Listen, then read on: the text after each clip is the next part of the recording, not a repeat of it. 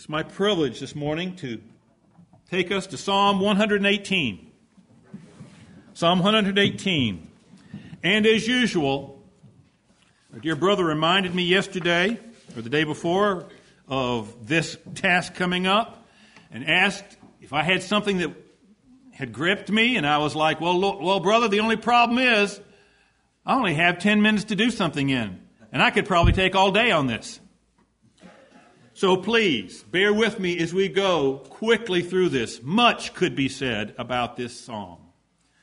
It's a wonderful psalm. To give you the outline first, and then I'll go through it verse by verse, commenting as I go. This psalm shows us a mighty conqueror, a mighty hero who's gone through difficulties and come out victorious because of the Lord's blessing. In the first four verses, verses 1 through 4, he calls, he magnifies the Lord and calls his people to worship him with him. In verses 5 through 18, we see the champion's experience, the trials and tribulations he went through, and the expression of his faith. Verses 19 through 21 is when he actually approaches the tabernacle of God, the place where the Lord is worshiped, and wants to go in and worship him.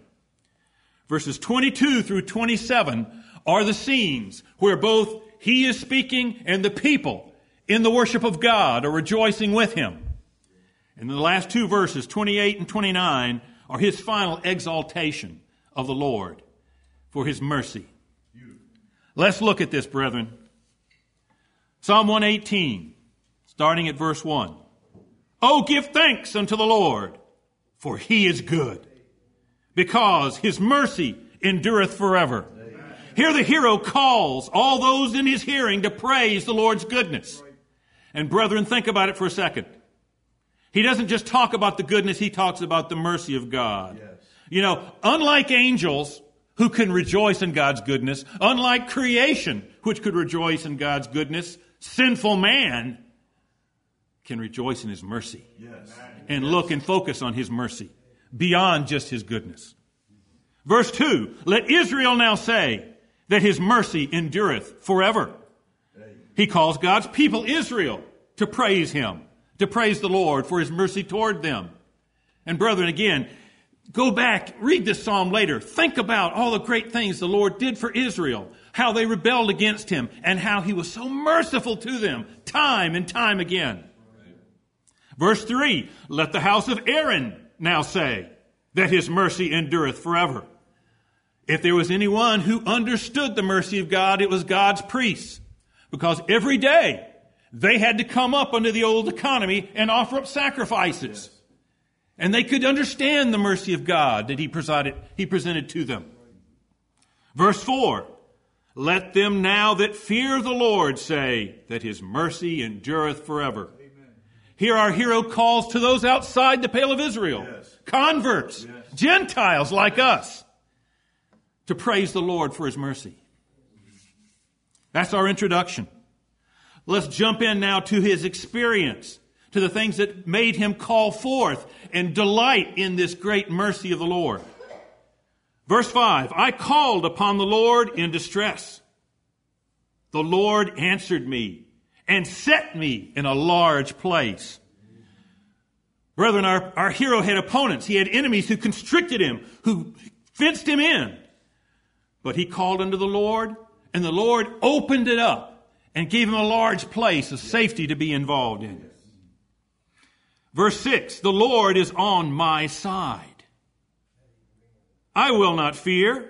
What can man do unto me? And brethren, as we go through this, I want you to think about three things in this section. One, think about someone like David and, the, and his life and the deliverances that God had for him.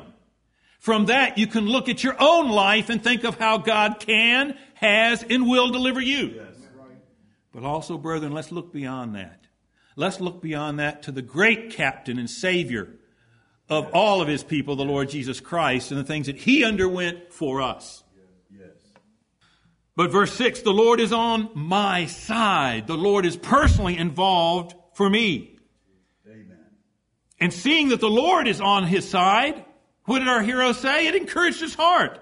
What can mere man do unto me? Brethren, do you have opponents? What can they do to you if God's on your side? Verse 7 The Lord taketh my part with them that help me. Therefore shall I see my desire upon them that hate me. Notice there were helpers to our hero here, but much smaller than all the enemies surrounding them. Yet who is the one helper that he counted on the most? It was the Lord. It was the Lord he looked to. It was the Lord who led the way in helping out our hero. He provided him vindication.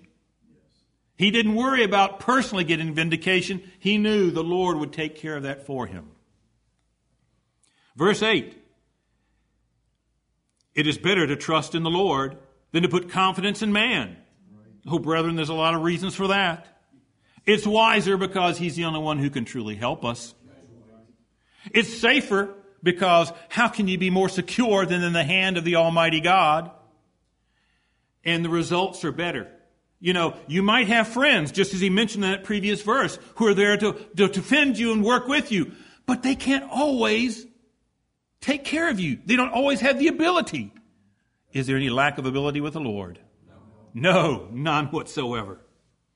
Verse 9 It is better to trust in the Lord than to put confidence in princes. You know, by their nature, princes are usually stronger, wiser, more able men. But the key word is that last word I said. They're men. So it's much better to put your trust in the Lord than in any man of whatever stature. All nations compassed me about, but in the name of the Lord will I destroy them. Amen. The word compass means to be surrounded. Innumerable foes were around our hero. They were pressing in around him. But though he had enemies on all sides, because the Lord was with him, the Lord was his helper, he could be confident. And notice, he didn't just say, I'll survive, I'll destroy them.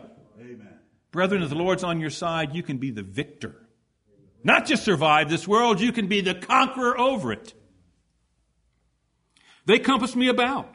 Yea, they compassed me about. But in the name of the Lord, I will destroy them. He repeats this to show the dire circumstances around him. Totally surrounded. Rows and rows of enemies around him. But look at his great confidence. You know, numbers don't count except one number the Lord Himself. And if He's with you, you're in the majority. They compass me about like bees. They are quenched as the fire of thorns. Amen. For in the name of the Lord, I will destroy them. Amen. Think about bees. They're small little insects, right? But they come in a cloud. They can be very annoying. You know, come from all directions, stinging you, be a great irritation. But just like bees, they were no more difficult to overcome for our hero with the Lord at his side. Thorns, it talks about that they would be quenched like the fire of thorns. You know, some of the wonderful fires that Adam builds for us, you know, can be big and powerful and strong with big pieces of wood in it. But you throw thorns in there, they're consumed in a moment. They're just a little pop and crackle and they're gone. That's the effectiveness of any of our enemies against us, brethren. Are the enemies against our great champion here that we're talking about. Verse 13 Thou hast thrust sore at me that I might fall, but the Lord helped me. Notice here he talks about all of these enemies as if they're one enemy. And also, if we want to apply this to the Lord Jesus Christ, he did have one singular primary enemy against him, the devil himself. His intent was to destroy the Lord Jesus Christ. Our hero's enemies were the intent to destroy him. But the Lord helped him Amen. and delivered him, preserved by the Lord. Verse 14 The Lord is my strength and song, and is become my salvation. You know, you sing songs after a great triumph, yes. right? Your heart's lifted up, you're victorious, Amen. and you want to sing. Think about Moses and, and Miriam on the side of the Red Sea as they see all these bodies of Egyptians washing up all over the place. That's the kind of joy and rejoicing that our hero had here that we can have in the Lord. The voice of rejoicing and salvation is in the tabernacles of the righteous. Yes. The right hand of the Lord doeth valiantly. The Lord's people, the righteous, they rejoice in his deliverance of them and the demonstration of his might. Brethren, do we do that as much as we ought to? Do we rejoice in our own personal life as much for the Lord's deliverance as we should? If we've really been delivered, it should naturally raise a song of rejoicing to our lips on a daily basis. The right hand of the Lord is exalted. The right hand of the Lord doeth valiantly. You know, the right hand, that's the hand of dexterity, of ability, of strength and might. And that's just what the Lord has in His deliverance for us. His wisdom, His dexterity, and His strength and might in delivering us. The Lord hath chastened me. Oh, excuse me. I will not die, but live, verse 17, and declare the works of the Lord. Look at the resolve of the hero here. He realizes that I'm not dying. I'm not going to be destroyed. I'm going to be victorious. And that puts a new resolve in his heart. And that resolve is to declaring the Lord's might and mercy. Now, verse 18. The Lord, the Lord hath chastened me sore, but he hath not given me over unto death. Amen. The wise hero looks beyond all these enemies and realizes none of this is possible without the Lord. Any of the enemies that we face, brethren, are there because the Lord has allowed them Yes. to do that. Yes. And brethren, how much comfort and peace should that give us? Amen. That our loving Father, all the trials we face in this world come from the hand of a loving Father who is meaning to make us better. Yes. Not destroy us, but to make us better. Open to me the gates, verse 19 of righteousness. I will go into them and will praise the Lord. Because of his deliverance, our hero wants to go boldly into the place where the Lord is worshiped with his people to glorify and magnify him. This gate of the Lord into which the righteous shall enter. See, he looks forward to being with his brethren Yes. to rejoice in the Lord, to rejoice in his deliverance of them, and to praise and to magnify the Lord. I will praise thee, for thou hast heard me, and art become my salvation. Brethren, this is a wonderful deliverance that's been wrought, but does he look to himself or any of his activities at all? No. It's the Lord. Amen. The Lord is the one who delivered him. The Lord is the one who gets all the praise and the glory for it. Verse 22. The stone which the builders refused has become the headstone of the corner. Amen.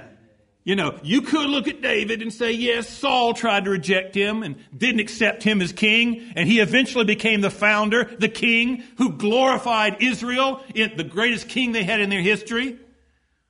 But this, reply, this applies to our Lord Jesus Christ. It's quoted in three of the Gospels. It's quoted in Paul's writings. It's quoted in Peter's writings. And it's quoted in particular talking about the establishment of his kingdom, which, brethren, we are part of. Yes. Our hero, the stone that rejected by the Pharisees, the Sadducees, the Romans, and the rebels. He is our king, brethren. He's our foundation. Verse 23 This is the Lord's doing and marvelous in our eyes. Amen. Brethren, as we go into this first chapter, think about this. The first chapter of John, the glorious wisdom of the Word of God made flesh. There's no other way we could have salvation but for Him to bypass angels and come down as the seed of Abraham Yes. and deliver us. Thank you, Lord. Verse 24 This is the day which the Lord hath made. We will rejoice and be glad in it. This is the coronation day of our hero. This is talking about our Lord Jesus Christ as he ascended up into heaven, put down the devil, put down all principalities and powers, and now is ruling and reigning over them. Verse 25 Save now, I beseech thee, O Lord. O Lord, I beseech thee, send now prosperity. As he came into his throne room, the throne room of God, he could claim the prize. He could pl- claim prizes. And what did he do according to Ephesians chapter 4 and verse 8? Gave gifts to men. He led captivity captive and gave gifts unto men. And that chapter then goes on talking, talking about the gifts for us, his congregation, Yes. in the ministry, in all the different helps he's given to make us his beautiful bride. Verse 26 Blessed be he that cometh in the name of the Lord. We have blessed you out of the house of the Lord. Here we have the righteous who are rejoicing and praising their conquering hero. Brethren, is this the way your heart is lifted up and what you want to say about our conquering hero, the Lord Jesus Christ? I sure hope so. 27. The Lord, excuse me, God is the Lord, which hath showed us light. Bind the sacrifice with cords, even unto the horns of the altar. Brethren, the light of deliverance and the light of the knowledge of that deliverance. The Lord has shown us. He's given to us. And they're talking about the horns of the altar. Again, this was talking in the context of coming into the worship of God and offering up sacrifice to Him. Well, what are, the, what are our horns? What are the horns of, what can we offer, brethren? The calves of our lips. That's what we ought to be offering. Our last two verses, verses 28 and 29. Thou art my God, and I will praise thee. Thou art my God, I will exalt thee. Amen. Yes. Jesus Christ always exalted the Father. Yes. He always pointed to Him and glorified Him. And if it's good enough for Him to do, brethren, we should be doing the same. We should be praising the Father and the Son and the Spirit for all the great deliverance that He's that they have worked in our lives. Verse 29, Oh, give thanks unto the Lord. Here we are summing it up, our climax. Oh, give thanks unto the Lord, for he is good, for his mercy endureth forever. Amen. Amen. Excellent. Praise the Lord.